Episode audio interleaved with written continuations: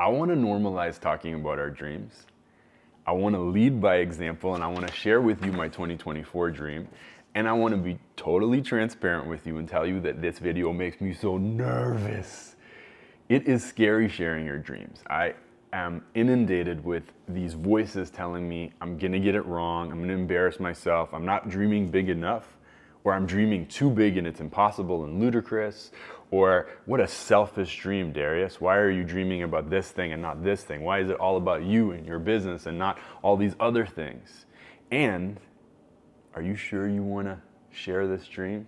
Are you sure you want to have this dream, Darius? Remember the last time you had this other dream and it didn't come to fruition? Do you want to hurt yourself again?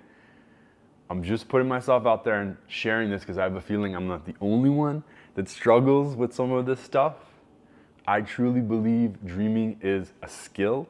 It takes practice, and the more we do it, and the more we put ourselves out there, and the more we find like minded people who can share in some of our dreams, the better we get.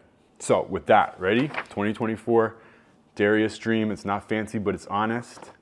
I want to build artistmorning.com into a profitable, scalable, consistent, and joyful six figure business.